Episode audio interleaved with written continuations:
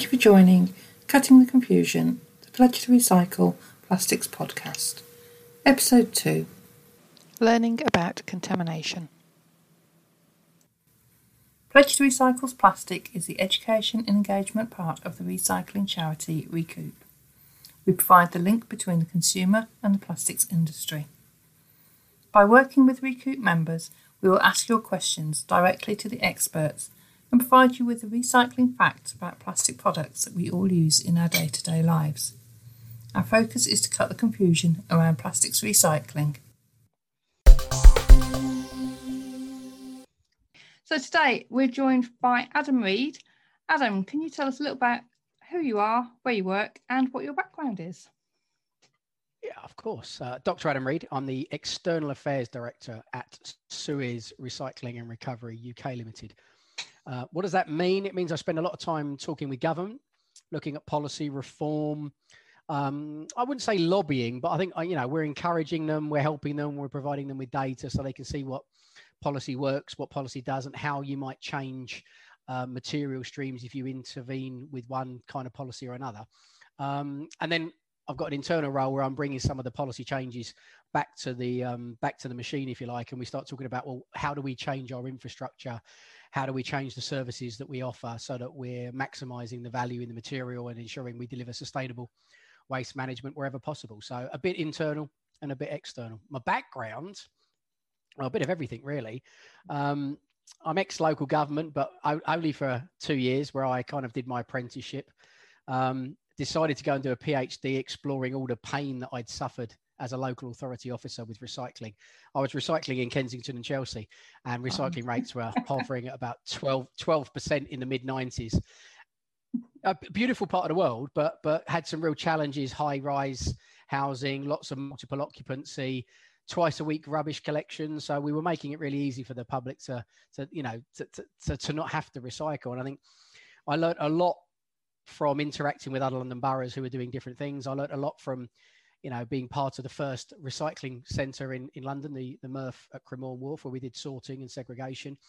And uh, I learned a lot about sort of the consumer engagement agenda because why aren't you using these beautiful services that we've got on offer? And why aren't you taking advantage of, of some of the great innovation that we were providing? So having, having learned a lot in two years, I decided to do a PhD understanding policy reform and what worked and what didn't, and where was the UK going, and what was likely to be a great intervention as we entered sort of the noughties.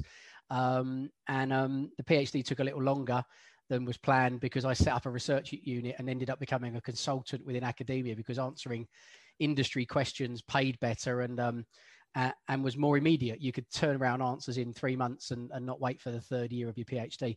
That that ultimately led to me becoming a, a fully fledged consultant. I went to ERM. I went to um, I went to Hyder that became Arcadis and ended up at Ricardo, which was AEA technology at the time.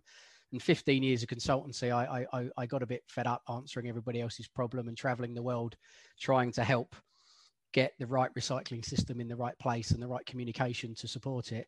And uh, it was a knock on the door one day from Suez saying, we got a great opportunity. We'd love for you to come and get involved in helping UK PLC, UK government get recycling in the right place. And uh, we, you know, and, and, and I've been enjoying my, my, my tenure ever since. So almost four years in. And I, and when I'm not talking to government or talking to my colleagues, I'm talking to um, brands, retailers, um, designers who are all knocking on the door now going, we've heard about this policy reform. We don't get it, but it's going to impact on my plastic bottle, plastic lid. It's going to impact on, you know, my waxy carton what do you think? And, and so I spend quite a bit of time with my colleagues talking about material change, design of packaging, and how it works with the system that for, for 20 years they've not really had to understand, which is what happens after the consumer puts it in a bin, not always the right bin. There you go. So I think that certainly qualifies you as an expert for our questions today then. Thank you. okay. So um, most people, obviously, you've just touched on the differences and different systems, etc. And most people obviously have recycling bags or bins of various colours and sizes. Okay, so we tend to have our recycling bin, our general waste bin, and we hear a lot about contamination. But can you just give us an overview of what contamination is in a nutshell? Yeah, yeah. I'm gonna I'm gonna start with a, with a slightly bigger picture, and, and it's gonna sound a bit like some kind of crazy theory, but it's the five nineties rule.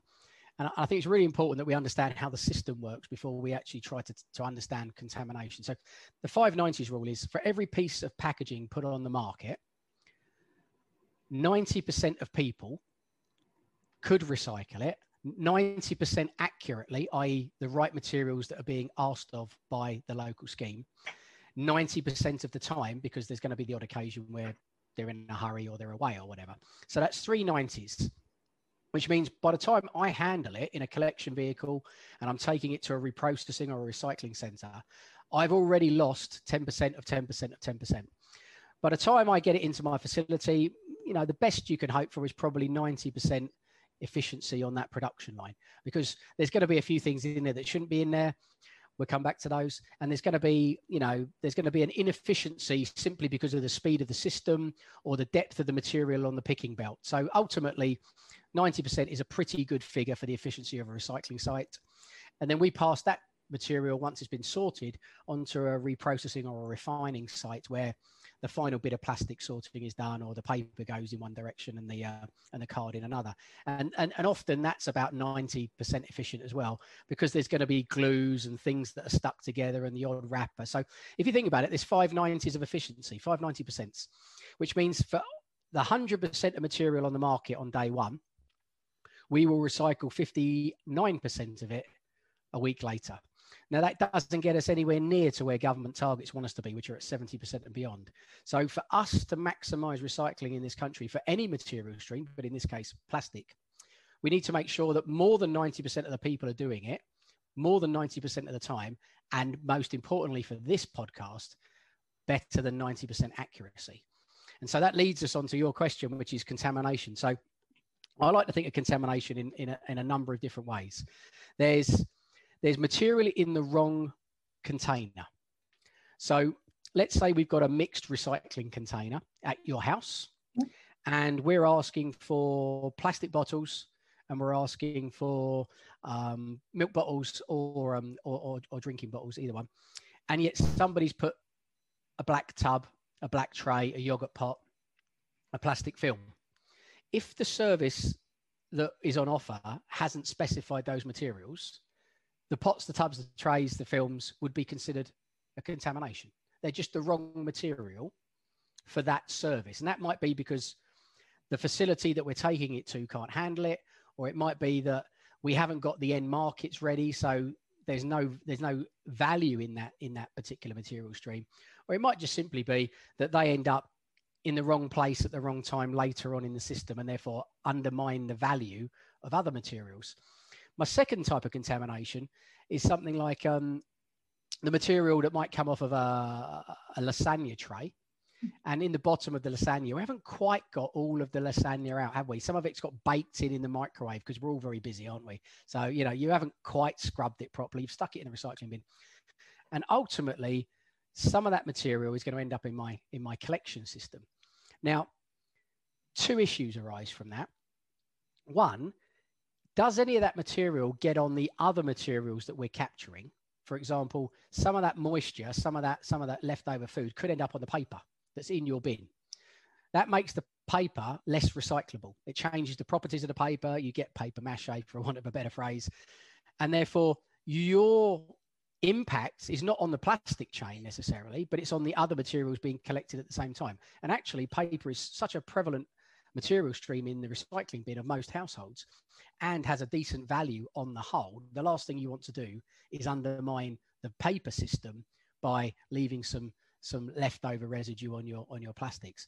But there's a second issue associated with the leftovers on the plastics. And um, if you think about a, a plastic bottle, let's say a, a fizzy pop bottle, your brand of choice, of course, it the way it is handled in a recycling facility will be based on essentially physical properties. It's based on weight, it's based on shape. Uh, sometimes it's based on uh, light refraction purposes, near infrared um, sorting technology.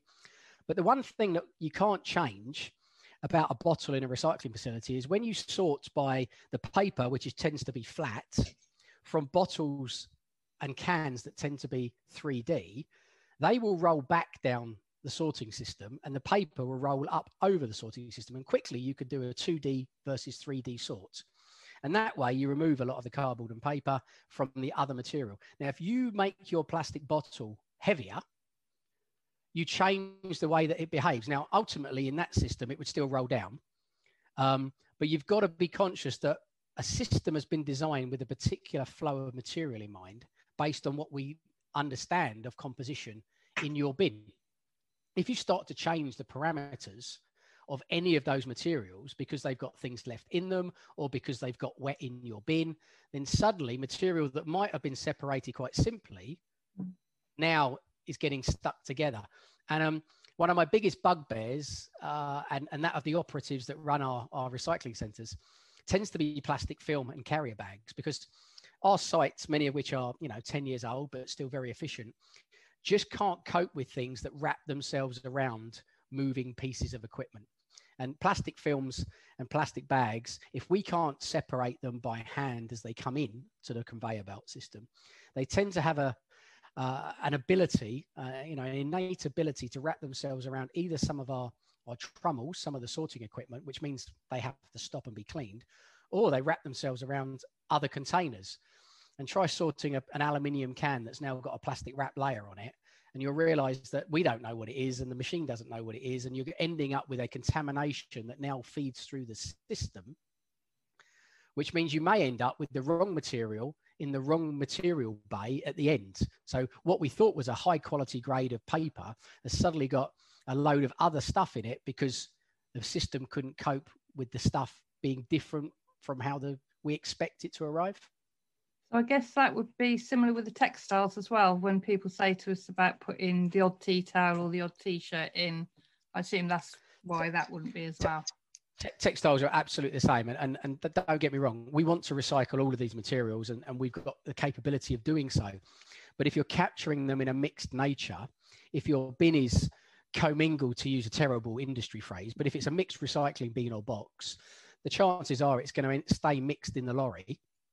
By the time we get it it's partially compacted. It's had an opportunity over two or three hours to wrap itself around each other we don't get something that looks terribly clean even if you you know my mum who's a great example of recycling has kept everything clean but everybody else that lives in her street is doing their own variation on it. By the time i get my mum's recyclables it doesn't look like my mum's recyclables. It looks like a version of um, and and our job is to then try and do the best with what we get. So yeah being careful about not putting the unwanted items in the wrong place is a key part of contamination management so you mentioned the um, melted on lasagna within there as well. If it's been baked on and you've scraped and scrubbed and you can't get it off and it's just coated on, is that okay to put in or not?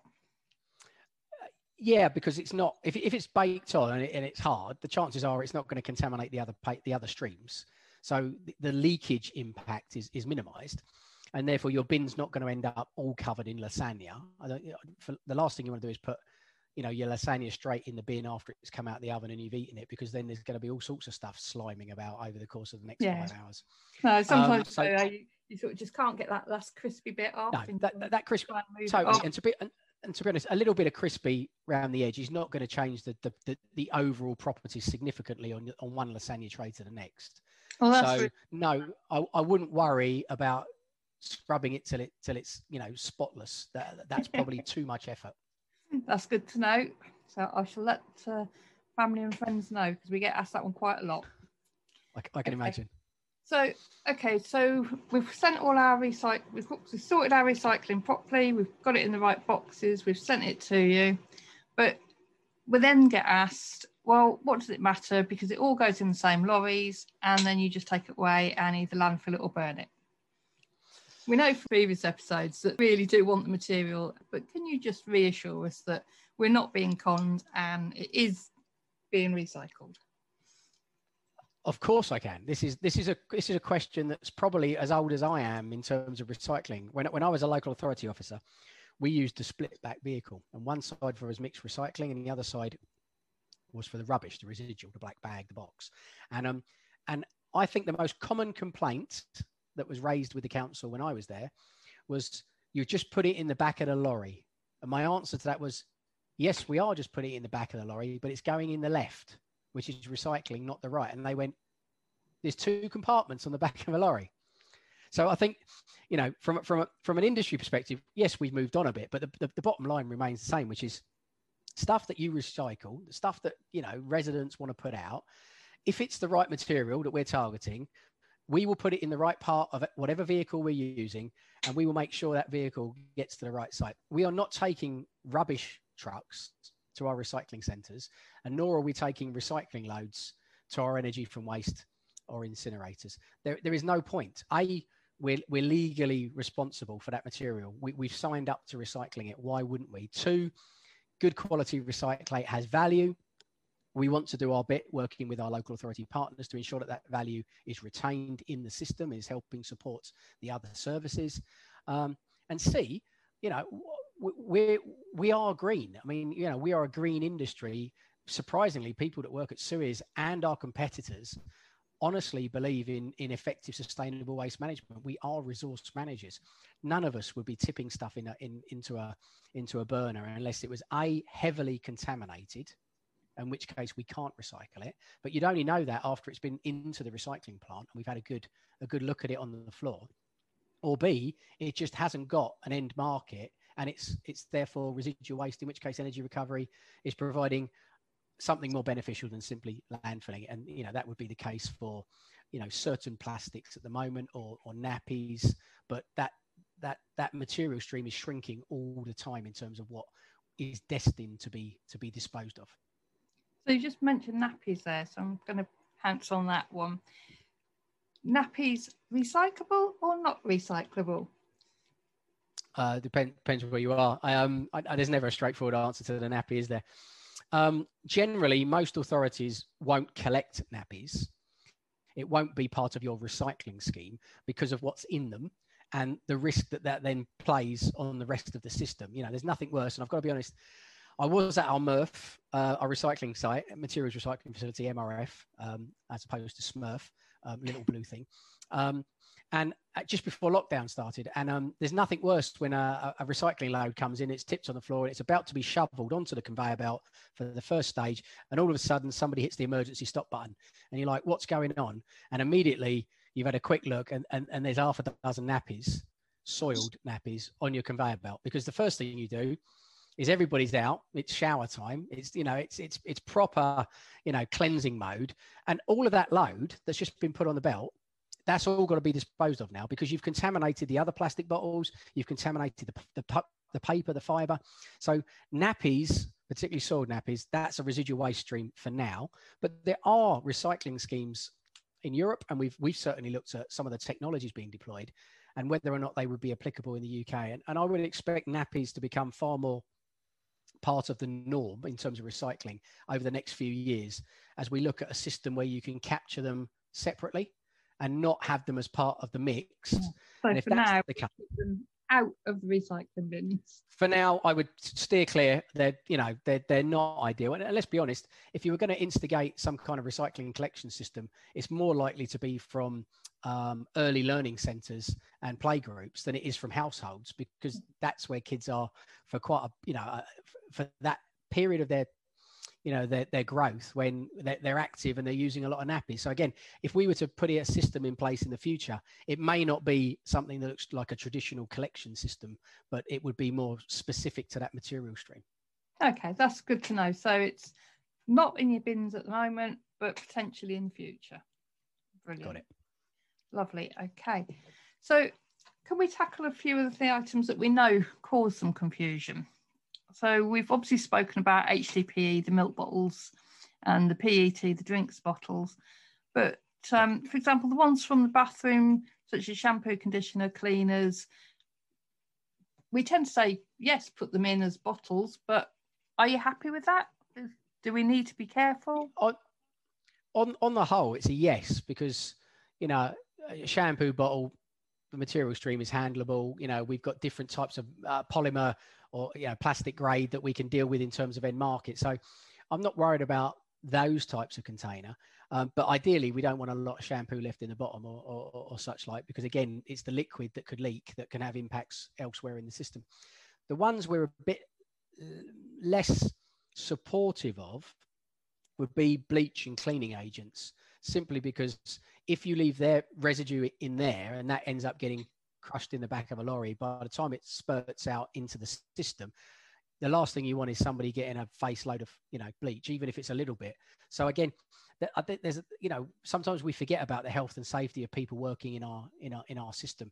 You know, COVID has has, has shown that you can continue with waste management at the front line under difficult circumstances. But what we don't want to do is just add in, increasing risk by having you know bleach or other con, uh, other other types of cleaning agent that could you know getting in get in the eye or get in the hand and, and then you've got a real, yeah, so real local issue. so people actually work at the plants and they are physically having to handle the waste a- absolutely. And something that gets crushed you know you suddenly make a hole in a bleach bottle it leaks a lot more effectively with with a hole in it than it does without. And I, I think mm. we won't not compact mixed recyclables because the cost would be too great to move you know what is effectively air a lot of the time. So i think keeping them out would would probably be a sensible or at least having them rinsed. Yeah so making option. sure we've got them as empty as we can to make it as safe as possible. That makes sense. Okay so thank you for confirming with that one. Um think about labeling can you help us? Because we get very confused with having what's the difference between a meat tray and a food tray? Is uh, well ultimately the, the, difference is what's in the tray um, as opposed to the tray itself. Um, I, am more interested in in what is the material that the tray is made of um, and, and is it is it therefore going to go down one of my traditional handling routes? So if it's um, you know if it's a traditional tray, there's a good chance it will be recyclable in most locations. But again, you have to look at what your council is saying to put in and out. Um, always go back to what is the council saying because they're your interface. Just because I've got infrastructure that, that might be able to cope with certain materials, if the council's not allowing it, then that means we don't want it. Um, so, so I think a don't worry about what it's containing. Think more about does it comply with what your council is asking you to put in your recycling bin? If the answer is yes, then we we have the technology and we have the processing capacity to be able to ensure that the polymers end up in the right system, whether it's HDPE, PET, PVC, the list goes on. Um, and, and over time, we'll be looking at more and more of those polymers more closely to ensure that we can segregate those effectively early, um, because then the quality is retained. So maybe if people are a little bit confused, talk to their local councils and I think they should. I, th- I, think the council website should always be your default. I mean, more, every, every, time I go out now, I see, you know, which isn't often during COVID, but when, when you're out with the crews, you know, there's lots and lots of bins these days that have got stickers on them trying to simplify the what's in and what's out. And, and I always think if in doubt, leave it out, which, you know, isn't always seen as a positive message, but I'd rather you erred on the cautious side and didn't give me stuff that you hoped could be recycled or had heard last night by somebody who clearly isn't an expert, but you were having dinner with them that it's recyclable. I mean, ask the expert, and the expert in this case will be the local authority because they're the ones that have let the contract. They're the ones that have specified what they expect to be recycled and not. So if they're saying no, the answer is no. If they're saying yes, the answer is yes. And if they're not saying, well, then you need to ask them to clarify because uncertainty is where we end up with contamination issues. No, that makes sense. Okay, so similar line, um, pots, tubs, trays, or pots and tubs. So your yogurt pot, face cream, margarine, ice cream, those sort of things, as long as it's specified that the council can pick it up. Yeah. Any preference with lids on, lids off? So that's a very good question. Actually, I mean, most author- most authorities will collect will, will, collect the bulk of those materials you just mentioned, but not all. So again, check, be careful. Yeah. um, we, we can handle them. Um, they're not generally not an issue to us, although the smaller the pots, you know, particularly, you know, the um, uh, the ladies' face creams that tend to be, you know, very dainty, don't they? Or maybe the lip balms or another yeah. one.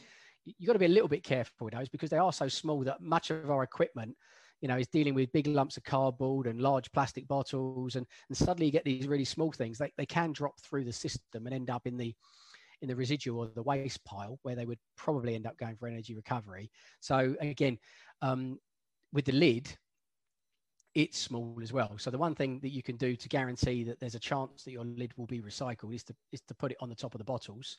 Um, yeah because and and and the same with the with, with, with these kinds of tub and trays. You know if it's got a lid yeah put it on and then we'll deal with that at the relevant point for our plant or the next stage of the refining and reprocessing great. So we can make sure we do that. That's fine. Okay.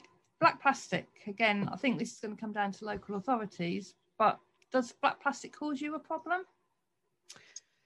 Black plastic is one of those great myths of waste management, isn't it? It's like everybody sort of talks about it as the you know the worst thing ever, um, and it's not. I mean, the thing about black plastic is it's it's usually got a high amount of recycled content in it. That's why it's black because you've got all these mixes of other plastic streams gone in, and the only thing you can do is dye it to make it look appealing. Um, although some brands, of course, have used black plastic over the years to give you this this this um, this. Uh, this feeling of quality because the, it makes the you know the produce stand out you know nice you know a bit of a steak perhaps for those that yeah when it's on the um, plate and it looks all nice and does it, it does it does add to the uh, add to the ambience of the of the product doesn't it? But but ultimately i think black plastic it, has been an issue over the years for our, our facilities because it would end up in the plastic stream and we tend to sort plastics using near infrared sorting which of course is a beam of light and refraction, and, and therefore one polymer type is different from another. The computer recognizes that and it bounces air jets in different directions. So your HDPE and your PET go in different directions. It's, it's a simple, I mean, you know, anybody into kind of, different lines and scoot off. Ex- Absolutely, and anybody that's ever had a chance to go around a recycling site will always be like, you know, aghast. I'm like, this is a, this is amazing, and it, actually, it's really simple physics. Anybody with a GCSE in science would have seen something like this in an experiment with a prism. but um, but but the problem with the black plastic in this case is a the near infrared struggles with black because it absorbs the light rather than refracting the light, and secondly, it tends to be the same color as the conveyor belt. So again, from a, from a sorting perspective, it's harder to pick it. It's harder to see it, whether it's you know physically see it or or, or computerized uh, vision.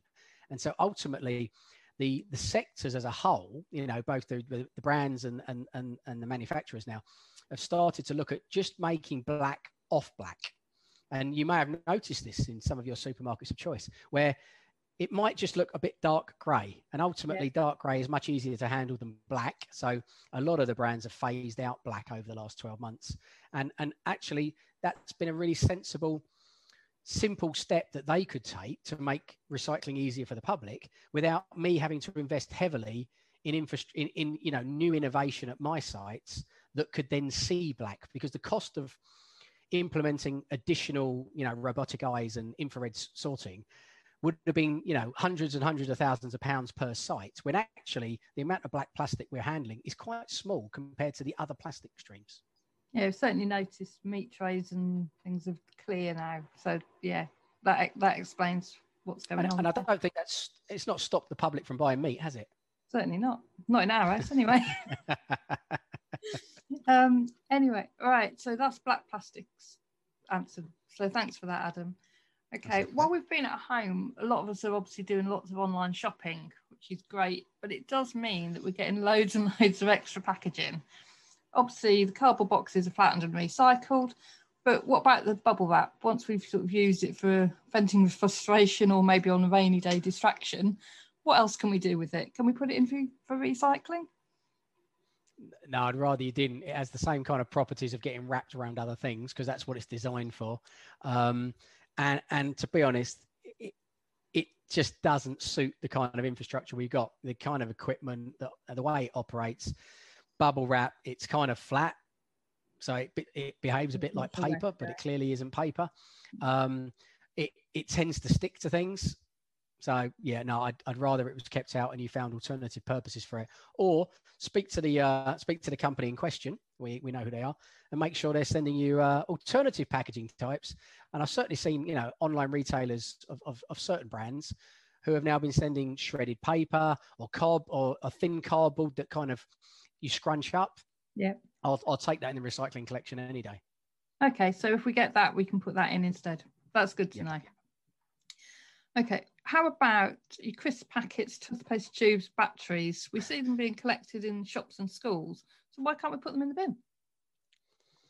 If only it was that simple. Um, so they, they can't go in the bin because a the system wasn't designed with them in mind. So you know when you build a recycling centre, when you build the trucks to collect, you're building with a, a known composition, a known mix of materials, things that you know have an end market and therefore there's value that pulls the material through, things that you know you can handle given the technology that's available at the time of, of build.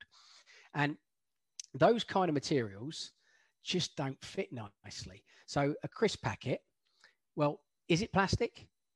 Is it aluminium? Where, where should it go in the system? It's a composite.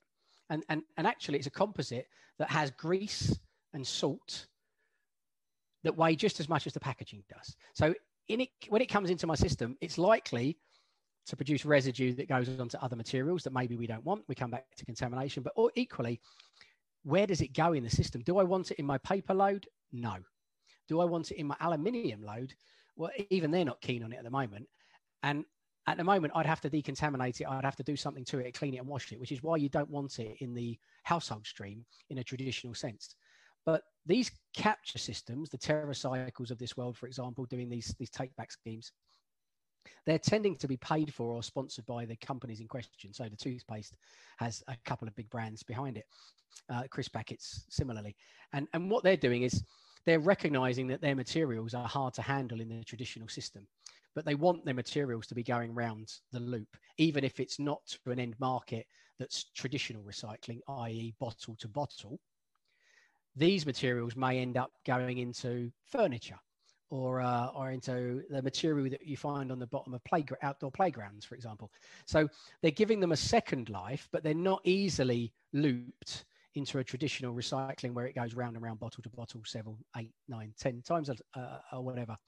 So the company is getting some of their material captured, albeit you've got to make the effort to go to that site or that that, that business is, is supporting it and some of that material will go around a loop at least once more and and that's how the TerraCycle and you know and other models work.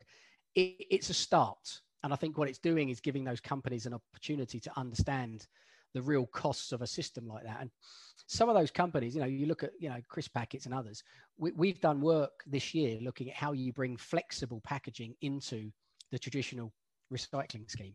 And and in the future, I would expect most households to have some of those materials collected from their door, but it won't be today and it won't be tomorrow.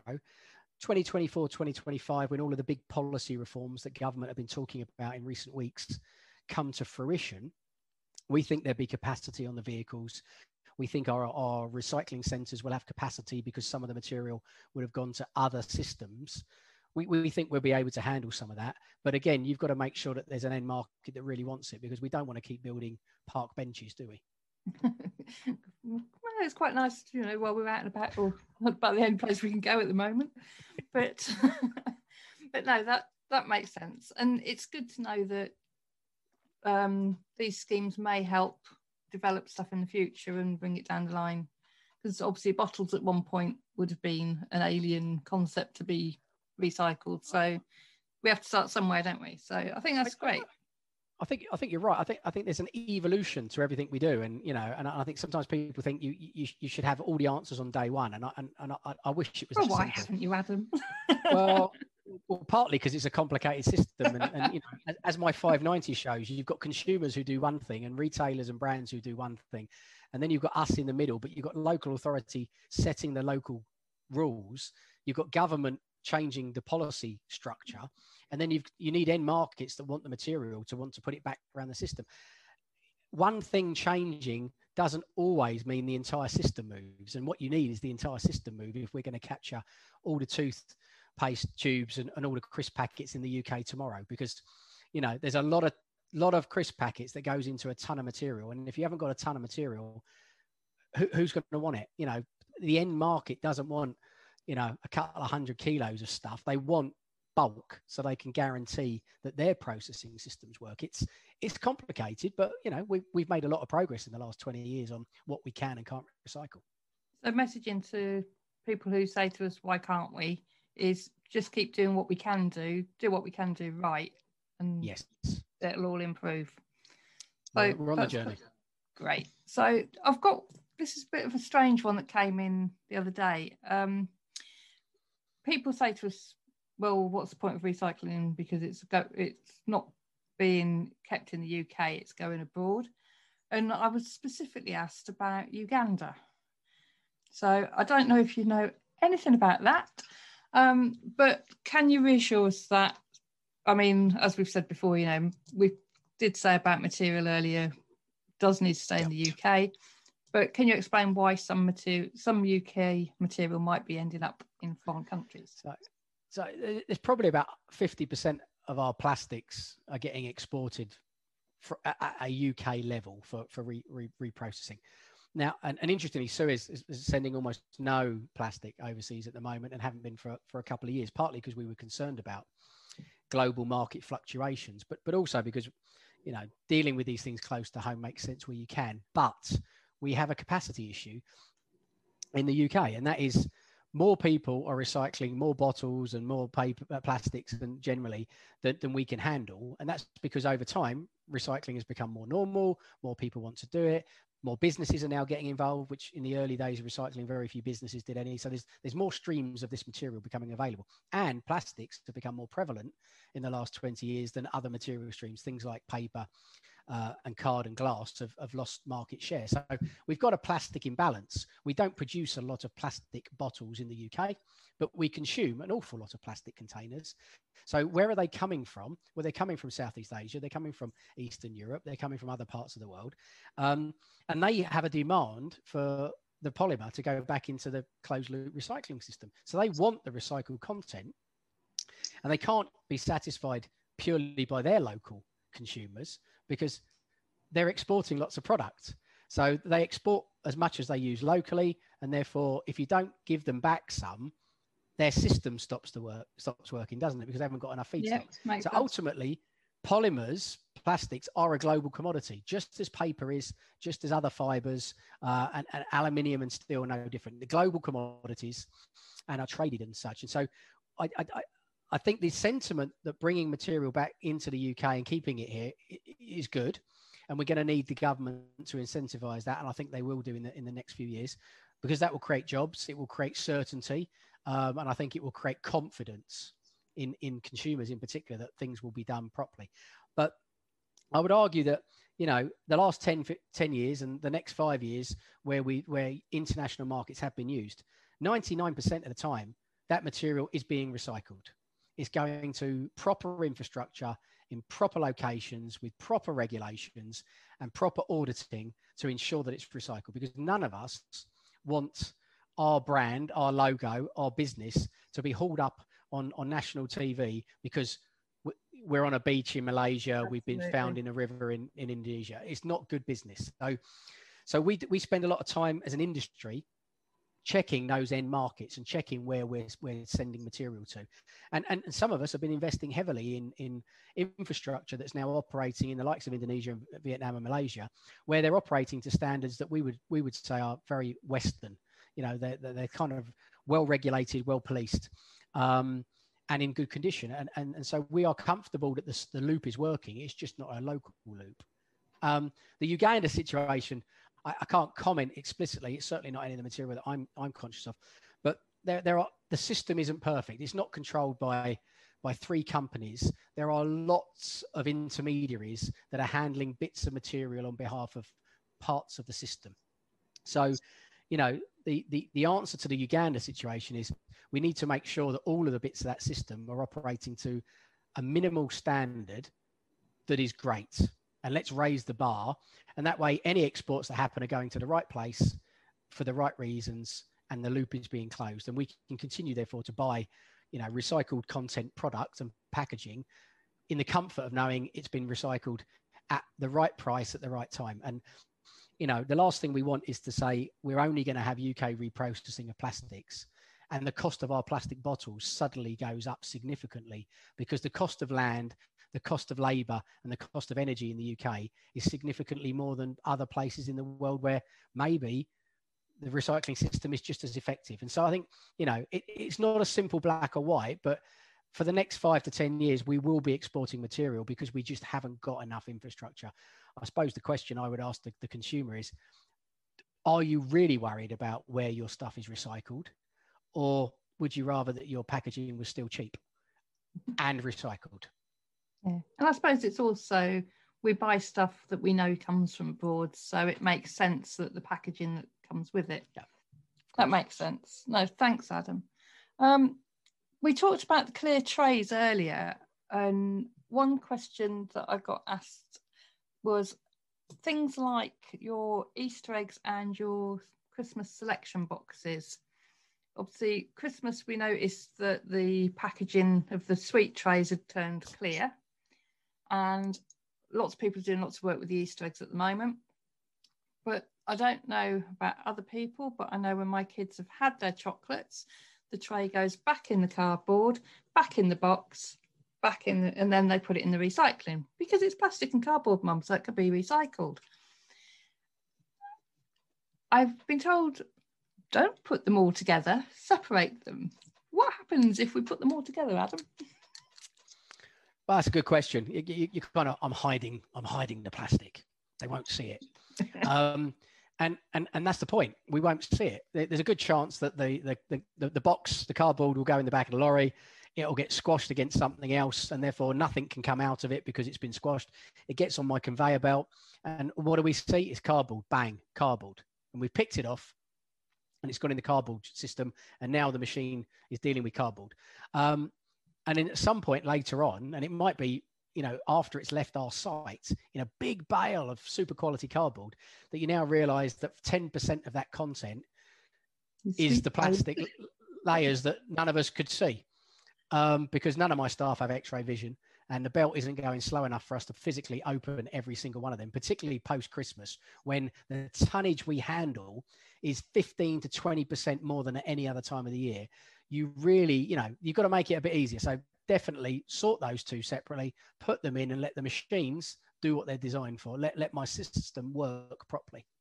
So obviously uh, we're talking there we were talking about that specific example, but in general, you'd rather us keep it clean, dry, loose, keep yes. it all separate, chuck it all. Good messaging. Clean, clean, dry, loose. Yeah. We like that one. I, I, I, I just wanted to check yeah. that it was working. Um, Definitely. Okay. So I'm just checking whether I've got any more questions that we've had put to us. I think we've almost done. One that I'd like to ask you, and that is what is the strangest thing that you've ever found on that's been put in as recycling? I've heard of a few things. Um, and I did a talk with a few people a while ago and got some interesting answers. So I like to just throw that one in to find out what's your weirdest I, uh, item. I, I, could probably I could probably write a book on this one. Um, so so so there's there's the I wish it could be recycled category. You know, and and anything goes in that category. You know, there are there are people that are dropping anything that you could possibly name in a bin in the hope that well isn't it isn't it plastic i thought it was plastic so i won't bore you with that category because you could have yeah. you could have a field day okay here's the two um it's not not specific to plastics but when when we do green waste collections, yeah. garden waste, um, I've had a green chair, a green rug, and, and and green kitchen utensils. Obviously. because you know gr- obviously green, green green's green isn't it so I'm, I'm i'm i'm not sure what the local messaging was around green but it, green means green waste garden waste not just anything that's green but if you want to know the, the i mean i've had a diamond ring oh wow um a very expensive one and and i had and i had um I think there was a there was a lottery winning ticket in one of our MRFs that, that we got a ring about a phone call. Stop, can you find it? And um and I and I believe there was quite a quite a wad of cash that uh-huh. was in the bottom of a of um an elderly lady's um biscuit tin because that's where she keeps her cash. Um, and when they were doing a house clearance uh, after she died, unfortunately, it had been cleaned out, and then one of the one of the daughters had, had remembered that where she kept her cash, and there was another phone call to um yeah to, to go was, rescue it. the diamond ring was quite recently, wasn't it? It was. It was up in the northeast, and it, Yeah, it, it made, it in made the news. news. And and, Yeah. and we did repatriate it to the customer. But if you want amazing. more, it, it, it was amazing. You're absolutely right. And I think, I mean, the staff were brilliant and, and you know, the effort that goes in, because let's be honest, there's a lot of material flying around at a lot of speed. So, so be able to pick that out was incredible. But my, my personal favorite and the one that I saw firsthand was a, was a 15 foot boa constrictor. and it was dead.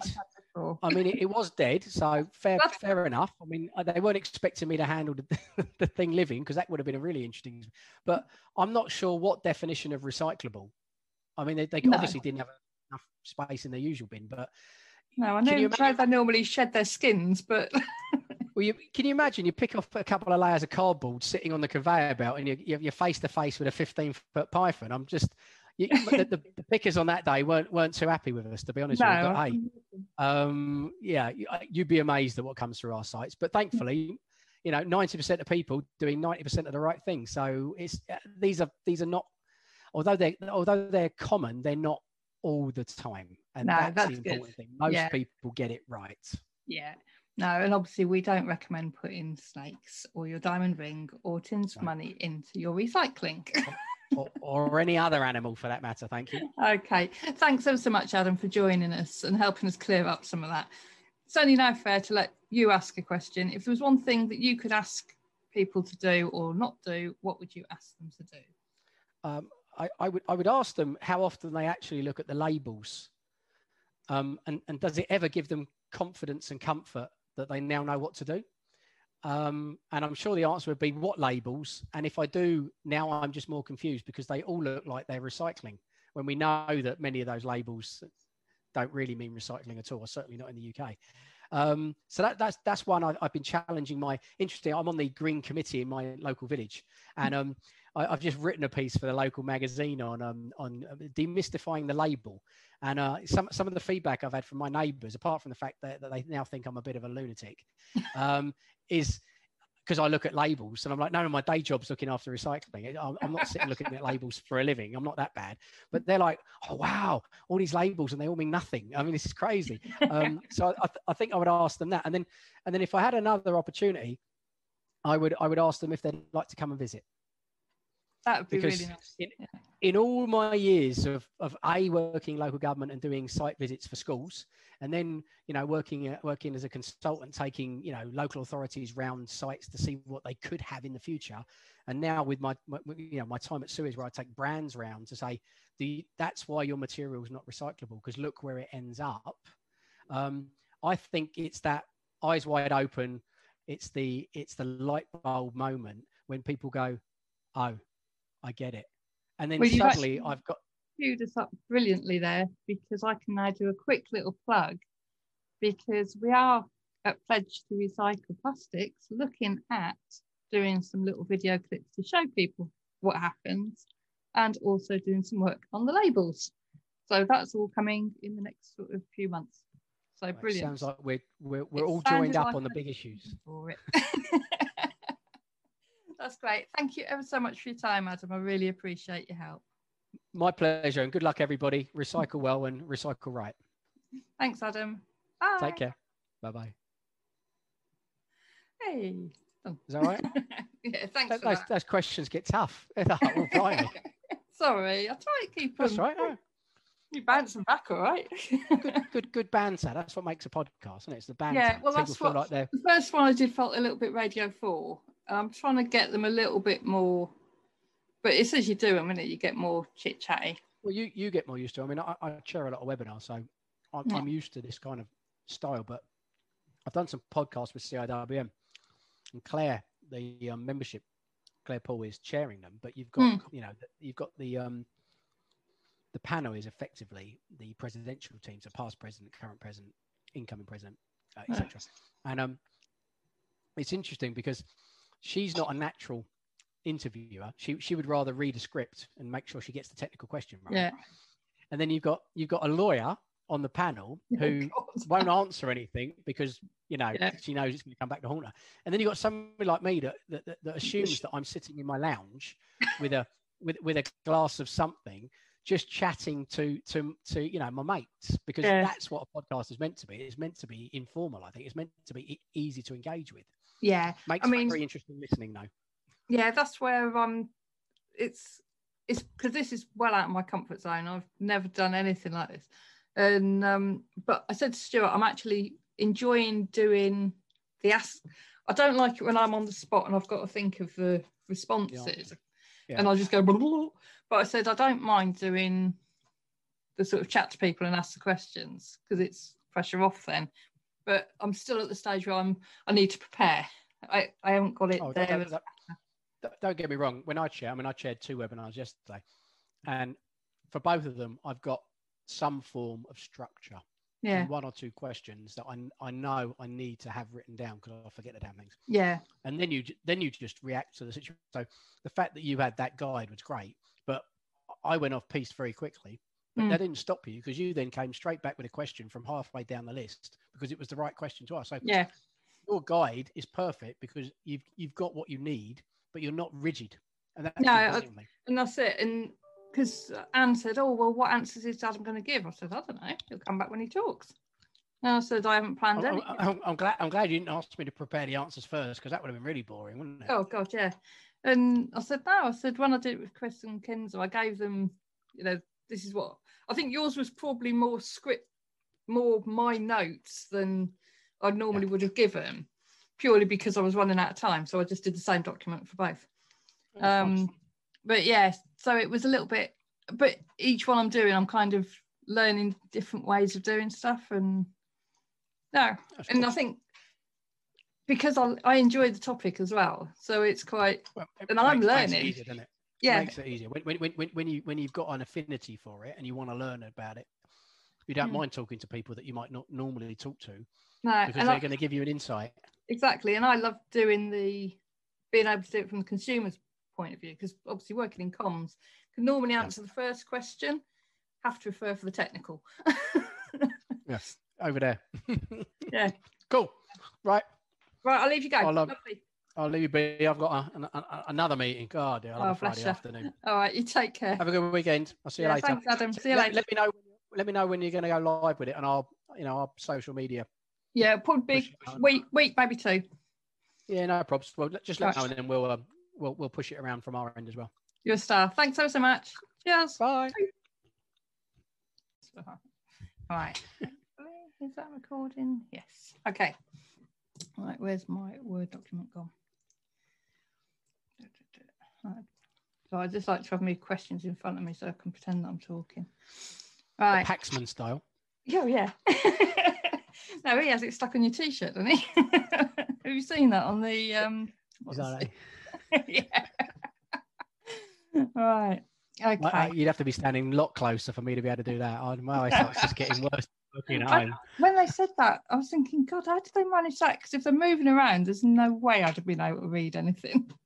Was- Right, all right, okay. Sensible heads on now. okay, so today we're joined by Adam Read. Adam, can you tell us a little about who you are, where you work, and what your background is? Yeah, of course. Uh, Dr. Adam Read. I'm the External Affairs Director at Suez Recycling and Recovery UK Limited. Uh, what does that mean? It means I spend a lot of time talking with government, looking at policy reform.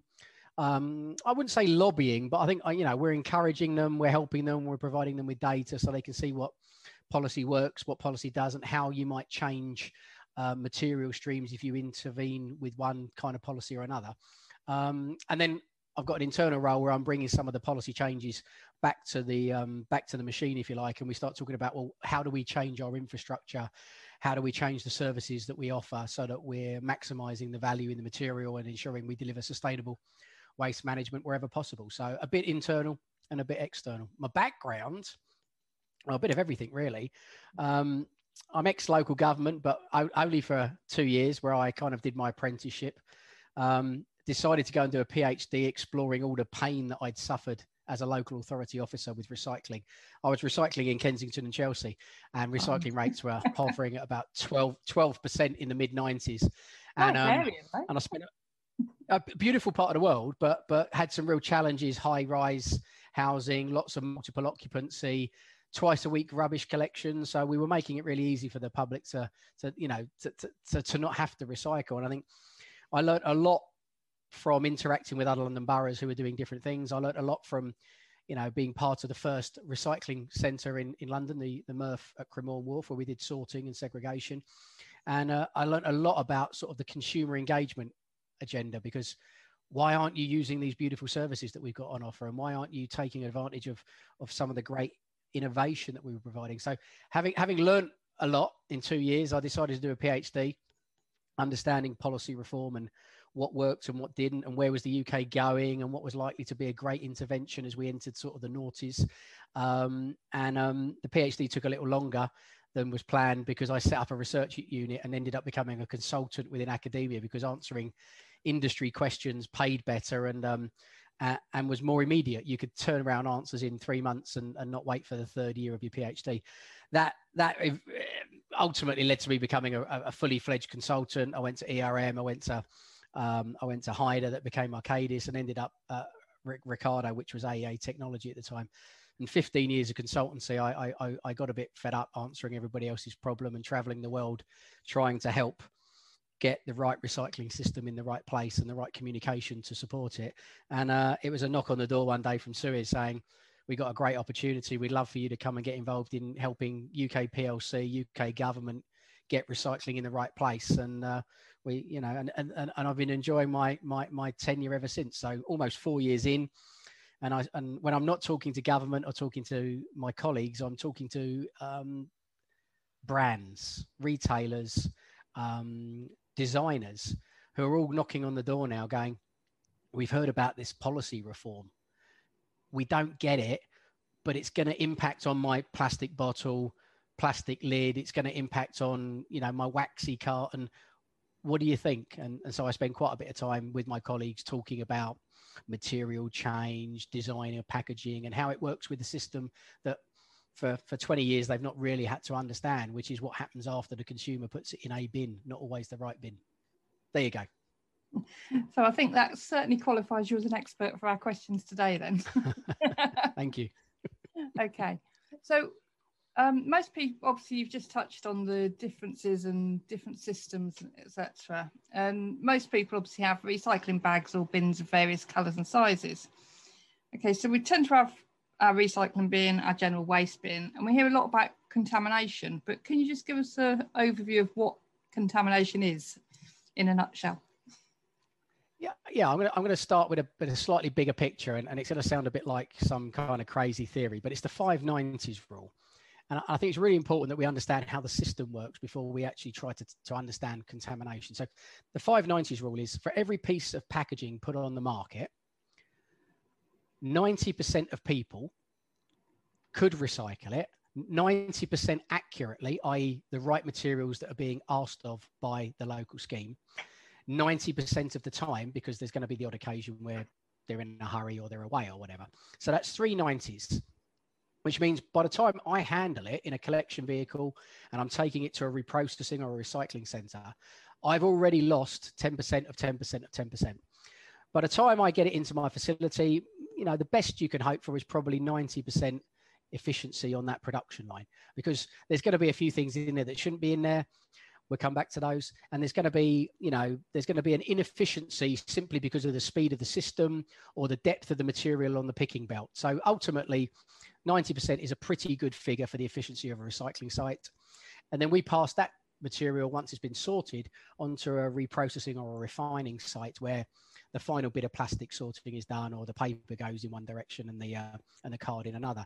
And, and and often that's about 90% efficient as well because there's going to be glues and things that are stuck together and the odd wrapper. So if you think about it there's 590s of efficiency 590% which means for the 100% of material on the market on day one we will recycle 59% of it a week later now, that doesn't get us anywhere near to where government targets want us to be, which are at 70% and beyond. So, for us to maximize recycling in this country for any material stream, but in this case, plastic, we need to make sure that more than 90% of the people are doing it, more than 90% of the time, and most importantly for this podcast, better than 90% accuracy.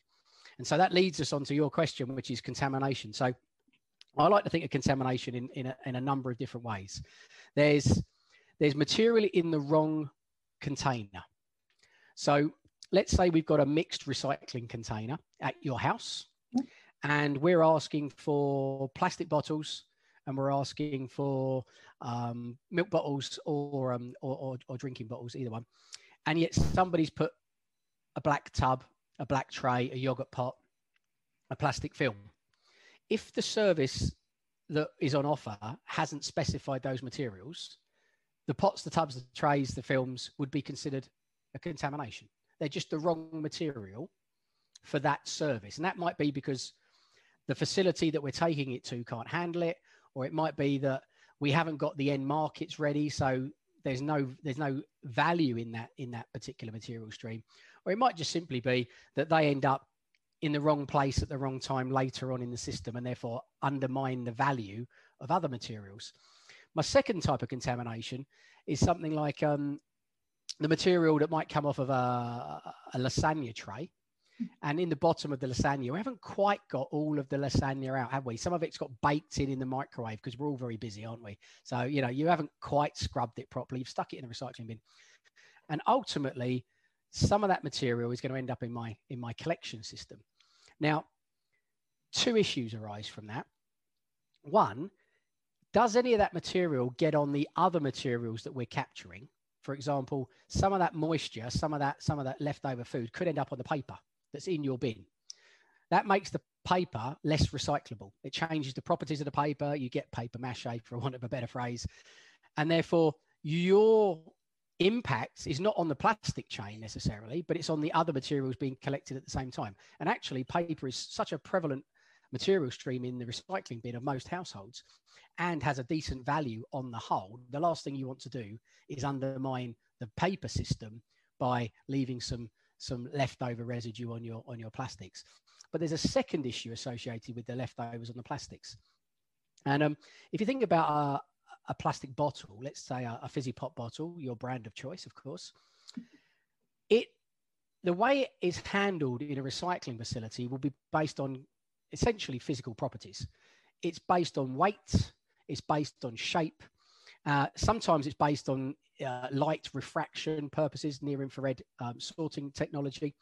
But the one thing that you can't change about a bottle in a recycling facility is when you sort by the paper, which is, tends to be flat, from bottles and cans that tend to be 3D, they will roll back down the sorting system and the paper will roll up over the sorting system. And quickly you could do a 2D versus 3D sort.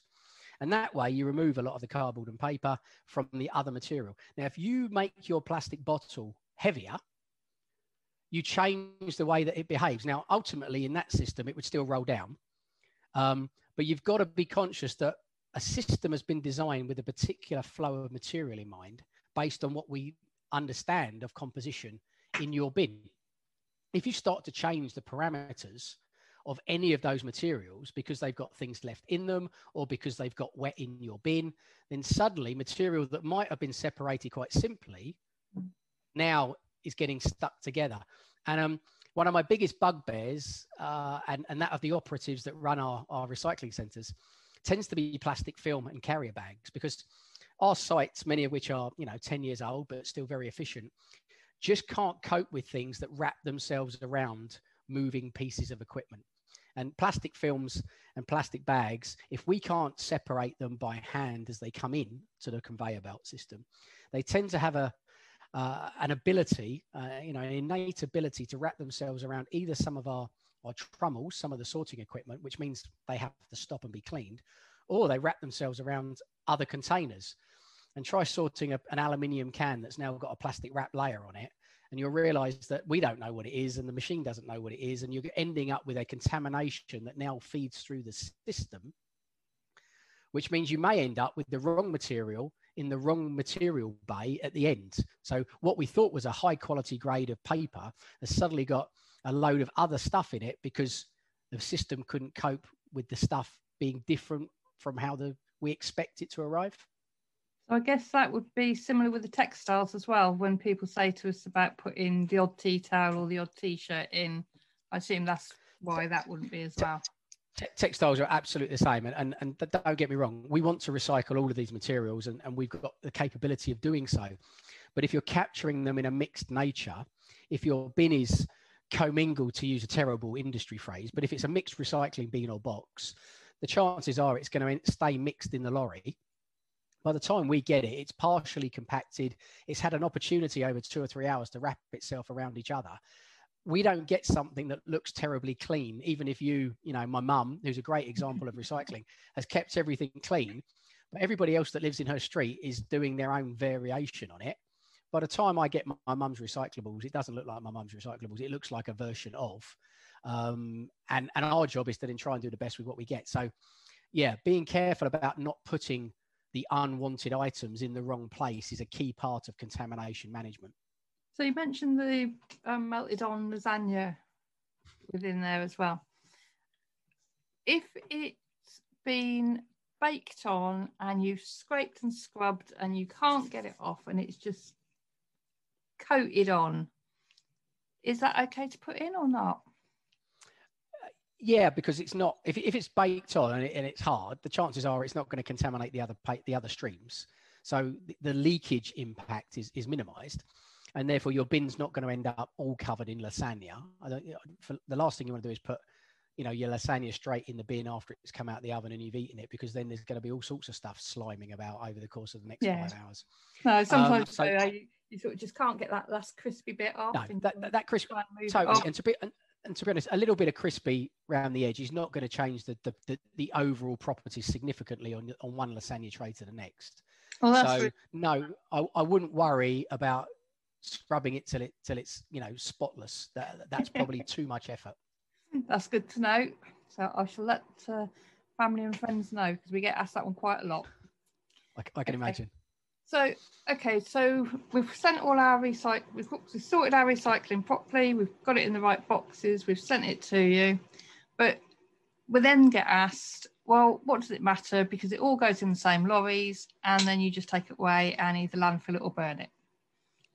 We know from Chris and um, Kinzer in previous episodes that they really do want the material and they've said to us that they do, but can you just reassure us that we're not being conned and it is being recycled? Of course I can. This is this is a this is a question that's probably as old as I am in terms of recycling. When when I was a local authority officer, we used a split back vehicle, and one side for us mixed recycling, and the other side was for the rubbish, the residual, the black bag, the box. And um and I think the most common complaint that was raised with the council when I was there was you just put it in the back of the lorry. And my answer to that was, yes, we are just putting it in the back of the lorry, but it's going in the left, which is recycling, not the right. And they went, there's two compartments on the back of a lorry. So I think, you know, from from from an industry perspective, yes, we've moved on a bit, but the, the, the bottom line remains the same, which is stuff that you recycle, the stuff that you know residents want to put out, if it's the right material that we're targeting, we will put it in the right part of whatever vehicle we're using, and we will make sure that vehicle gets to the right site. We are not taking rubbish trucks to our recycling centres, and nor are we taking recycling loads to our energy from waste or incinerators. There, there is no point. A, we're, we're legally responsible for that material. We, we've signed up to recycling it. Why wouldn't we? Two, good quality recyclate has value we want to do our bit working with our local authority partners to ensure that that value is retained in the system is helping support the other services um, and see you know we we are green i mean you know we are a green industry surprisingly people that work at suez and our competitors honestly believe in in effective sustainable waste management we are resource managers none of us would be tipping stuff in, a, in into a into a burner unless it was a heavily contaminated in which case we can't recycle it. But you'd only know that after it's been into the recycling plant and we've had a good a good look at it on the floor. Or B, it just hasn't got an end market and it's it's therefore residual waste, in which case energy recovery is providing something more beneficial than simply landfilling. And you know, that would be the case for, you know, certain plastics at the moment or or nappies, but that that that material stream is shrinking all the time in terms of what is destined to be to be disposed of. So you just mentioned nappies there, so I'm going to pounce on that one. Nappies recyclable or not recyclable? Uh, depend, depends where you are. Um, I, there's never a straightforward answer to the nappy, is there? Um, generally, most authorities won't collect nappies. It won't be part of your recycling scheme because of what's in them and the risk that that then plays on the rest of the system. You know, there's nothing worse. And I've got to be honest, I was at our MRF, uh, our recycling site, materials recycling facility, MRF, um, as opposed to Smurf, um, little blue thing. Um, and just before lockdown started, and um, there's nothing worse when a, a, recycling load comes in, it's tipped on the floor, and it's about to be shoveled onto the conveyor belt for the first stage, and all of a sudden somebody hits the emergency stop button, and you're like, "What's going on?" And immediately you've had a quick look, and, and, and there's half a dozen nappies, soiled nappies, on your conveyor belt, because the first thing you do is everybody's out it's shower time it's you know it's it's it's proper you know cleansing mode and all of that load that's just been put on the belt that's all got to be disposed of now because you've contaminated the other plastic bottles, you've contaminated the, the, the paper, the fiber. So nappies, particularly soiled nappies, that's a residual waste stream for now. But there are recycling schemes in Europe, and we've we've certainly looked at some of the technologies being deployed and whether or not they would be applicable in the UK. And, and I would expect nappies to become far more part of the norm in terms of recycling over the next few years as we look at a system where you can capture them separately and not have them as part of the mix. So for now, the them out of the recycling bins. For now, I would steer clear. They're you know they're they're not ideal. And let's be honest, if you were going to instigate some kind of recycling collection system, it's more likely to be from um, early learning centres and playgroups than it is from households because that's where kids are for quite a you know uh, for that period of their you know their, their growth when they're, they're, active and they're using a lot of nappies. So again if we were to put a system in place in the future it may not be something that looks like a traditional collection system but it would be more specific to that material stream. Okay that's good to know. So it's not in your bins at the moment but potentially in the future. Brilliant. Got it. Lovely. Okay. So can we tackle a few of the items that we know cause some confusion so we've obviously spoken about HDPE, the milk bottles, and the PET, the drinks bottles. But um, for example, the ones from the bathroom, such as shampoo, conditioner, cleaners, we tend to say, yes, put them in as bottles, but are you happy with that? Do we need to be careful? On, on, on the whole, it's a yes, because, you know, a shampoo bottle, the material stream is handleable. You know, we've got different types of uh, polymer or you know, plastic grade that we can deal with in terms of end market. So I'm not worried about those types of container. Um, but ideally, we don't want a lot of shampoo left in the bottom or, or, or, such like, because again, it's the liquid that could leak that can have impacts elsewhere in the system. The ones we're a bit uh, less supportive of would be bleach and cleaning agents, simply because if you leave their residue in there and that ends up getting crushed in the back of a lorry, by the time it spurts out into the system, the last thing you want is somebody getting a face load of you know bleach, even if it's a little bit. So again, I think there's you know sometimes we forget about the health and safety of people working in our in our in our system. You know, COVID has has, has shown that you can continue with waste management at the front line under difficult circumstances. But what we don't want to do is just add in, increasing risk by having you know bleach or other con, uh, other other types of cleaning agent that could you know getting in get in the eye or get in the hand and, and then you've got a real, yeah, so real local issue. so people actually work at the plants and they are physically having to handle the waste a- a- absolutely. And something that gets crushed you know you suddenly make a hole in a bleach bottle it leaks a lot more effectively with with a hole in it than it does without. And I, I think mm. we won't not compact mixed recyclables because the cost would be too great to move you know what is effectively air a lot of the time. So i think keeping them out would would probably be a sensible or at least having them rinsed yeah so making option. sure we've got them as empty as we can to yeah. make it as safe as possible. That makes sense. Okay so thank you for confirming with that one. Um think about labeling can you help us? Because we get very confused with having what's the difference between a meat tray and a food tray is uh, well, ultimately, the, the, difference is what's in the tray um, as opposed to the tray itself. Um, I, am more interested in in what is the material that the tray is made of, um, and, and, is it is it therefore going to go down one of my traditional handling routes. So if it's, um, you know, if it's a traditional tray, there's a good chance it will be recyclable in most locations. But again, you have to look at what your council is saying to put in and out. Um, always go back to what is the council saying because they're your interface. Just because I've got infrastructure that, that might be able to cope with certain materials, if the council's not allowing it, then that means we don't want it. Um, so, so I think a don't worry about what it's containing. Think more about does it comply with what your council is asking you to put in your recycling bin? If the answer is yes, then we we have the technology and we have the processing capacity to be able to ensure that the polymers end up in the right system, whether it's HDPE, PET, PVC, the list goes on.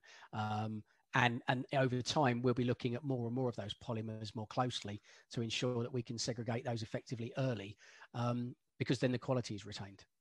So maybe if people are a little bit confused, talk to their local councils and I think they should. All, I, th- I, think the council website should always be your default. I mean, more, every, every, time I go out now, I see, you know, which isn't often during COVID, but when, when you're out with the crews, you know, there's lots and lots of bins these days that have got stickers on them trying to simplify the what's in and what's out. And, and I always think if in doubt, leave it out, which, you know, isn't always seen as a positive message, but I'd rather you erred on the cautious side and didn't give me stuff that you hoped could be recycled or had heard last night by somebody who clearly isn't an expert, but you were having dinner with them that it's recyclable. I mean, ask the expert, and the expert in this case will be the local authority because they're the ones that have let the contract. They're the ones that have specified what they expect to be recycled or not. So if they're saying no, the answer is no. If they're saying yes, the answer is yes. And if they're not saying, well, then you need to ask them to clarify because uncertainty is where we end up with contamination issues. No, that makes sense. Okay, so similar line, um, pots, tubs, trays, or pots and tubs. So your yogurt pot, face cream, margarine, ice cream, those sort of things. As long as it's specified that the council can pick it up. Yeah. Any preference with lids on, lids off? So that's a very good question. Actually, I mean, most author- most authorities will collect will, will, collect the bulk of those materials you just mentioned, but not all. So again, check, be careful. Locally, yeah. Um, we, we can handle them. Um, they're not generally not an issue to us, although the smaller the pots, you know, particularly, you know, the um, uh, the ladies' face creams that tend to be, you know, very dainty, don't they? Or maybe the lip balms or another yeah. one. You've got to be a little bit careful with those because they are so small that much of our equipment, you know, is dealing with big lumps of cardboard and large plastic bottles, and and suddenly you get these really small things. They they can drop through the system and end up in the in the residual or the waste pile where they would probably end up going for energy recovery. So again, um, with the lid, it's small as well. So the one thing that you can do to guarantee that there's a chance that your lid will be recycled is to is to put it on the top of the bottles. Um, yeah. Because and, and and the same with the with, with, with these kinds of tub and trays. You know, if it's got a lid, yeah, put it on, and then we'll deal with that at the relevant point at our plant or the next stage of the refining and reprocessing. Great. So we can make sure we do that. That's fine. Okay. Black plastic. Again, I think this is going to come down to local authorities, but does black plastic cause you a problem? Black plastic is one of those great myths of waste management, isn't it? It's like everybody sort of talked about it as the, you know, the worst thing ever. Um, and it's not. I mean, the thing about black plastic is it's, it's usually got a high amount of recycled content in it. That's why it's black because you've got all these mixes of other plastic streams gone in, and the only thing you can do is dye it to make it look appealing. Um, although some brands, of course, have used black plastic over the years to give you this this this um, this. Uh, this feeling of quality because the, it makes the you know the produce stand out you know nice you know a bit of steak perhaps for those that yeah when it's on the um, plate and it looks all nice and does it, it does it does add to the uh, add to the ambiance of the of the product doesn't it? But but ultimately i think black plastic it, has been an issue over the years for our, our facilities because it would end up in the plastic stream and we tend to sort plastics using near infrared sorting which of course is a beam of light and refraction, and, and therefore one polymer type is different from another. The computer recognizes that and it bounces air jets in different directions. So your HDPE and your PET go in different directions. It's, it's a simple, I mean, you know, anybody into different lines and scoot off. Ex- Absolutely, and anybody that's ever had a chance to go around a recycling site will always be like, you know, aghast. I'm like, this is a, this is amazing, and it, actually, it's really simple physics. Anybody with a GCSE in science would have seen something like this in an experiment with a prism. but um, but but the problem with the black plastic in this case is a the near infrared struggles with black because it absorbs the light rather than refracting the light, and secondly, it tends to be the same color as the conveyor belt. So again, from a, from a sorting perspective, it's harder to pick it. It's harder to see it, whether it's you know physically see it or or, or computerized uh, vision. And so ultimately, the the sectors as a whole, you know, both the, the, brands and, and and and the manufacturers now have started to look at just making black off black. And you may have noticed this in some of your supermarkets of choice, where it might just look a bit dark grey. And ultimately, yeah. dark grey is much easier to handle than black. So a lot of the brands have phased out black over the last 12 months. And, and actually, that's been a really sensible, simple step that they could take to make recycling easier for the public without me having to invest heavily in, infra- in, in you know new innovation at my sites that could then see black because the cost of implementing additional you know robotic eyes and infrared sorting would have been, you know, hundreds and hundreds of thousands of pounds per site, when actually the amount of black plastic we're handling is quite small compared to the other plastic streams. Yeah, I've certainly noticed meat trays and things are clear now. So yeah, that that explains what's going and, on. And I don't think that's it's not stopped the public from buying meat, has it? Certainly not. Not in our house, anyway. um. Anyway, right. So that's black plastics answered. So thanks for that, Adam. Okay, while we've been at home, a lot of us are obviously doing lots of online shopping, which is great, but it does mean that we're getting loads and loads of extra packaging. Obviously, the cardboard boxes are flattened and recycled, but what about the bubble wrap? Once we've sort of used it for venting frustration or maybe on a rainy day distraction, what else can we do with it? Can we put it in for, for recycling? No, I'd rather you didn't. It has the same kind of properties of getting wrapped around other things because that's what it's designed for. Um, and and to be honest it, it just doesn't suit the kind of infrastructure we've got the kind of equipment that the way it operates. Bubble wrap it's kind of flat so it, it behaves a bit like paper but it clearly isn't paper. Um, it, it tends to stick to things. So yeah, no, I'd, I'd rather it was kept out and you found alternative purposes for it, or speak to the uh, speak to the company in question. We, we know who they are, and make sure they're sending you uh, alternative packaging types.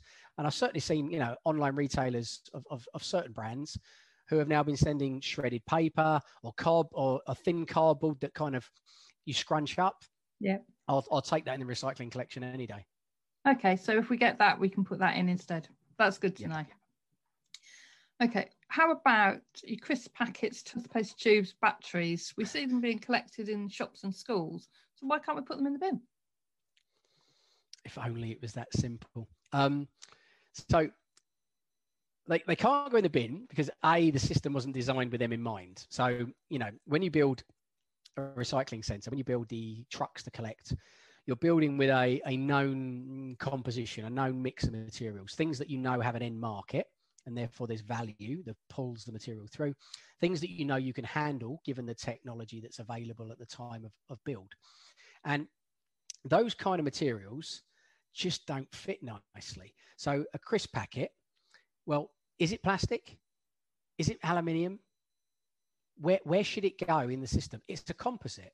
And, and, and actually, it's a composite that has grease and salt that weigh just as much as the packaging does. So in it, when it comes into my system, it's likely to produce residue that goes onto other materials that maybe we don't want. We come back to contamination, but or equally, where does it go in the system? Do I want it in my paper load? No.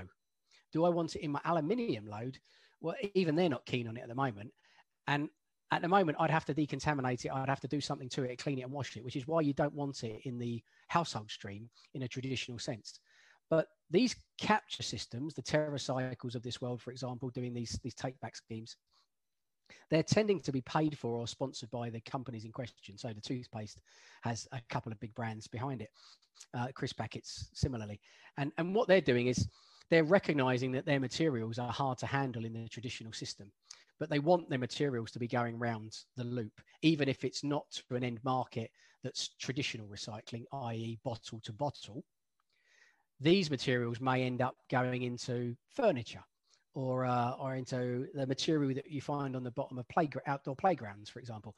So they're giving them a second life, but they're not easily looped into a traditional recycling where it goes round and round, bottle to bottle, several, eight, nine, ten times uh, or whatever.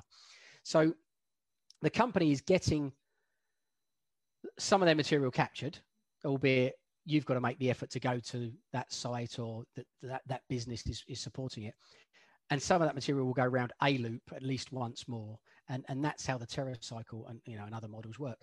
It, it's a start and i think what it's doing is giving those companies an opportunity to understand the real costs of a system like that. And some of those companies you know you look at you know crisp packets and others we, we've done work this year looking at how you bring flexible packaging into the traditional recycling scheme.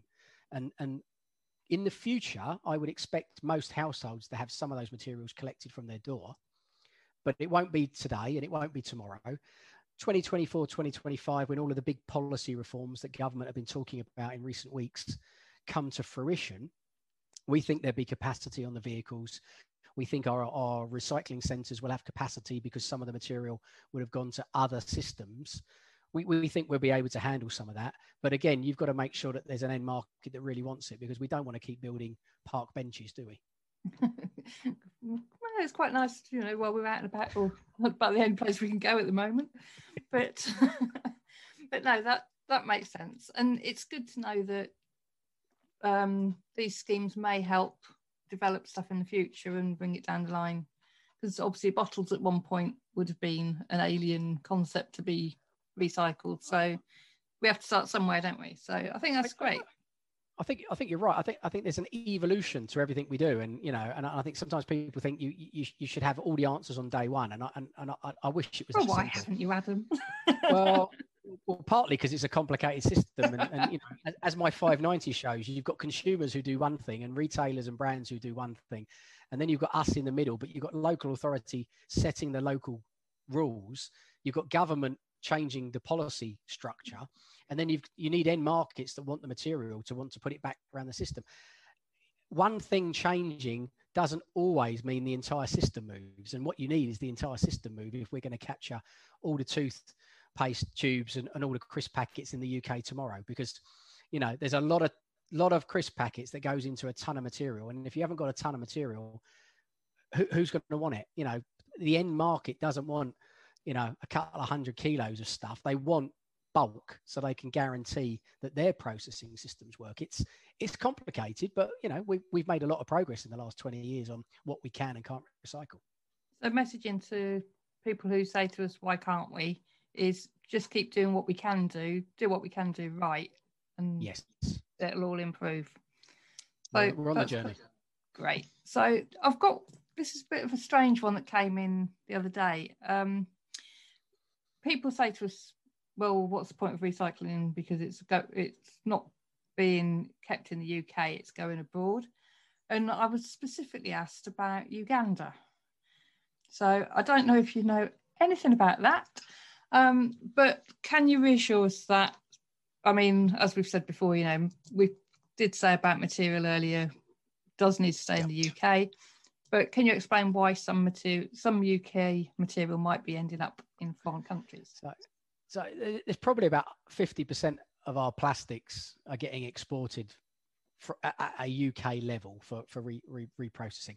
Now, and, and interestingly, Suez is, is, sending almost no plastic overseas at the moment and haven't been for, for a couple of years, partly because we were concerned about global market fluctuations, but, but also because, you know, dealing with these things close to home makes sense where you can. But we have a capacity issue in the UK, and that is more people are recycling more bottles and more paper uh, plastics than generally than, than we can handle. And that's because over time recycling has become more normal more people want to do it more businesses are now getting involved which in the early days of recycling very few businesses did any. So there's there's more streams of this material becoming available. And plastics have become more prevalent in the last 20 years than other material streams things like paper uh, and card and glass have, have lost market share. So we've got a plastic imbalance. We don't produce a lot of plastic bottles in the UK, but we consume an awful lot of plastic containers.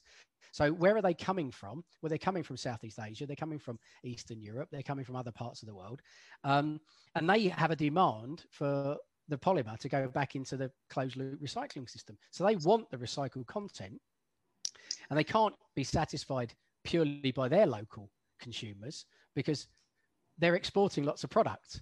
So they export as much as they use locally, and therefore, if you don't give them back some, their system stops the work stops working, doesn't it? Because they haven't got enough feedstock. Yep, so ultimately, polymers, plastics are a global commodity, just as paper is, just as other fibers, uh, and, and aluminium and steel are no different. The global commodities and are traded and such. And so, I, I, I think the sentiment that bringing material back into the UK and keeping it here is good, and we're going to need the government to incentivise that, and I think they will do in the in the next few years, because that will create jobs, it will create certainty, um, and I think it will create confidence in in consumers in particular that things will be done properly.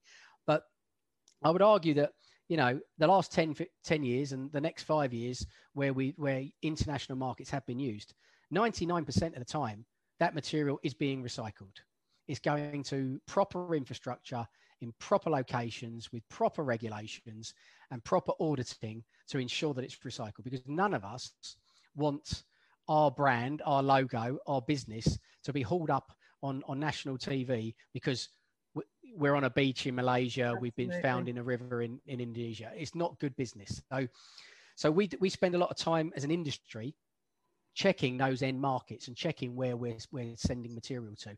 And, and some of us have been investing heavily in, in infrastructure that's now operating in the likes of Indonesia, and Vietnam, and Malaysia, where they're operating to standards that we would, we would say are very Western. You know, they're, they're kind of well regulated, well policed. Um, and in good condition. And, and, and so we are comfortable that this, the loop is working. It's just not a local loop. Um, the Uganda situation, I, I, can't comment explicitly. It's certainly not any of the material that I'm I'm conscious of, but there there are the system isn't perfect. It's not controlled by by three companies. There are lots of intermediaries that are handling bits of material on behalf of parts of the system.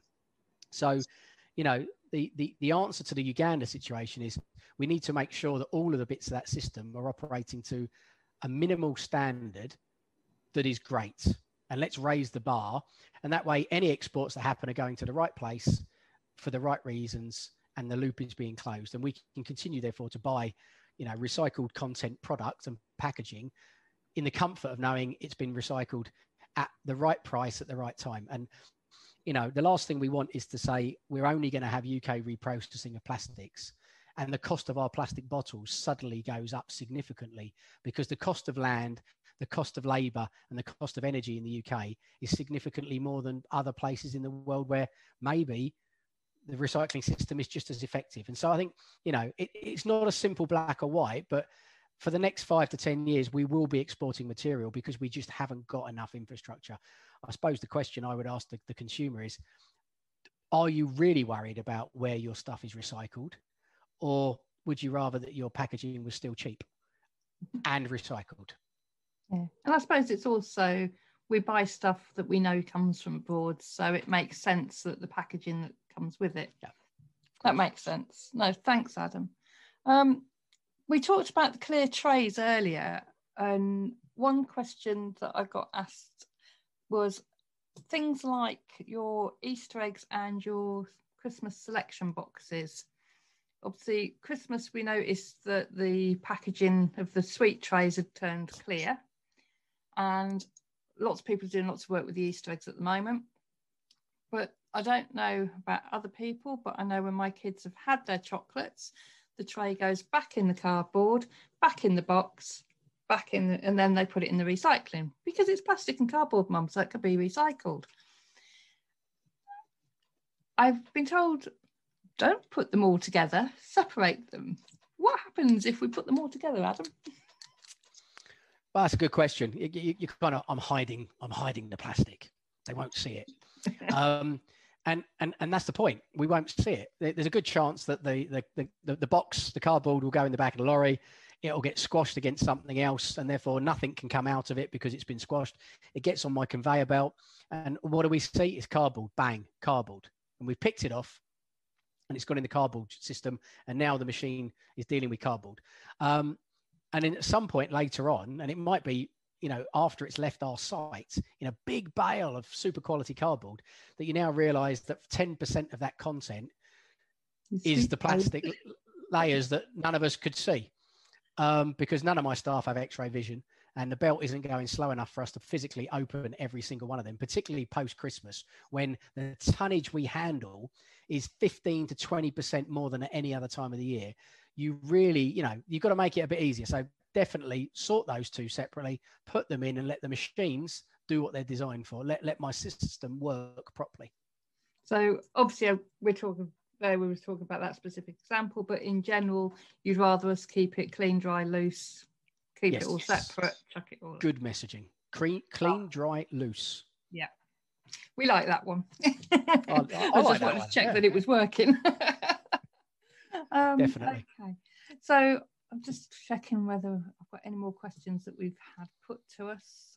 I think we've almost done. One that I'd like to ask you and that is what is the strangest thing that you've ever found on that's been put in as recycling? I've heard of a few things. Um, and I did a talk with a few people a while ago and got some interesting answers. So I like to just throw that one in to find out what's your weirdest I, uh, item. I, I, could probably I could probably write a book on this one. Um, so so so there's there's the I wish it could be recycled category you know, and and anything goes in that category. You know, there are there are people that are dropping anything that you could possibly name in a bin and the hope that well isn't it isn't it plastic i thought it was plastic so i won't bore you with that category because you could have yeah. you could have a field day okay here's the two um it's not not specific to plastics but when when we do green waste collections yeah. garden waste um i've had a green chair a green rug and, and and green kitchen utensils obviously. because you know, gr- obviously, green, green, green's green, isn't it? So I'm, I'm, I'm not sure what the local messaging was around green, but it, green means green waste, garden waste, not just anything that's green. But if you want to know, the, the I mean, I've had a diamond ring. Oh wow! Um, a very expensive one, and and I had, and I had um, I think there was a there was a lottery winning ticket in one of our MRFs that that we got a ring about, a phone call. Stop! Can you find it?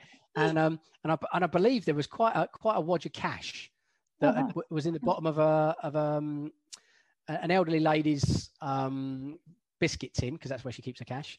Um, and when they were doing a house clearance uh, after she died, unfortunately, it had been cleaned out, and then one of the one of the daughters had, had remembered that where she kept her cash, and there was another phone call to um yeah to, to go was, rescue it. The diamond ring was quite recently, wasn't it? They... It was. It was up in the northeast, and it, yeah, it, it made, it made the news and and, yeah. and we did repatriate it to the customer. But if you want more, it, it, it, was amazing. You're absolutely right, and I think I mean the staff were brilliant, and and you know the effort that goes in because let's be honest, there's a lot of material flying around at yeah. a lot of speed, so we had to pick that out was incredible. But my my personal favourite and the one that I saw firsthand was a was a 15 foot boa constrictor, and it was dead. I mean, it, it, was dead, so fair, fair enough. I mean, uh, they weren't expecting me to handle the, the thing living because that would have been a really interesting. But I'm not sure what definition of recyclable. I mean, they, they no. obviously didn't have enough space in their usual bin, but no, I know you they normally shed their skins, but.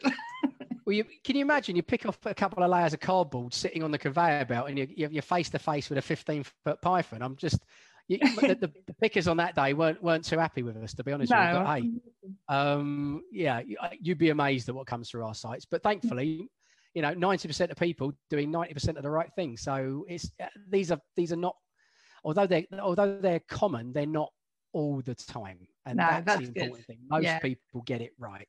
Yeah. No, and obviously we don't recommend putting snakes or your diamond ring or tins of money into your recycling.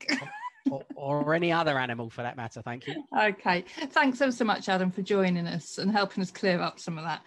It's only now fair to let you ask a question. If there was one thing that you could ask people to do or not do, what would you ask them to do? Um, I, I, would I would ask them how often they actually look at the labels, um, and and does it ever give them confidence and comfort that they now know what to do. Um, and I'm sure the answer would be what labels. And if I do now, I'm just more confused because they all look like they're recycling when we know that many of those labels don't really mean recycling at all, certainly not in the UK. Um, so that, that's that's one I, have been challenging my interesting. I'm on the green committee in my local village, and um, I, have just written a piece for the local magazine on um, on demystifying the label. And uh, some some of the feedback I've had from my neighbours, apart from the fact that, that they now think I'm a bit of a lunatic, um, is because I look at labels and I'm like, no, no, my day job's looking after recycling. I'm, I'm not sitting looking at labels for a living. I'm not that bad. But they're like, oh, wow, all these labels and they all mean nothing. I mean, this is crazy. Um, so I, th- I think I would ask them that. And then, and then if I had another opportunity, I would, I would ask them if they'd like to come and visit. That would be because really nice. In, yeah. in all my years of, of A, working local government and doing site visits for schools, and then you know working uh, working as a consultant taking you know local authorities round sites to see what they could have in the future and now with my, my you know my time at Suez where I take brands round to say the that's why your material is not recyclable because look where it ends up um, I think it's that eyes wide open it's the it's the light bulb moment when people go oh I get it queued us up brilliantly there because I can now do a quick little plug because we are at Pledge to Recycle Plastics looking at doing some little video clips to show people what happens and also doing some work on the labels. So that's all coming in the next sort of few months. So right, brilliant. Sounds like we're we're, we're all joined up like on the big issues. For it. that's great. Thank you ever so much for your time, Adam. I really appreciate your help. My pleasure, and good luck, everybody. Recycle well and recycle right. Thanks, Adam. Bye. Take care. Bye bye.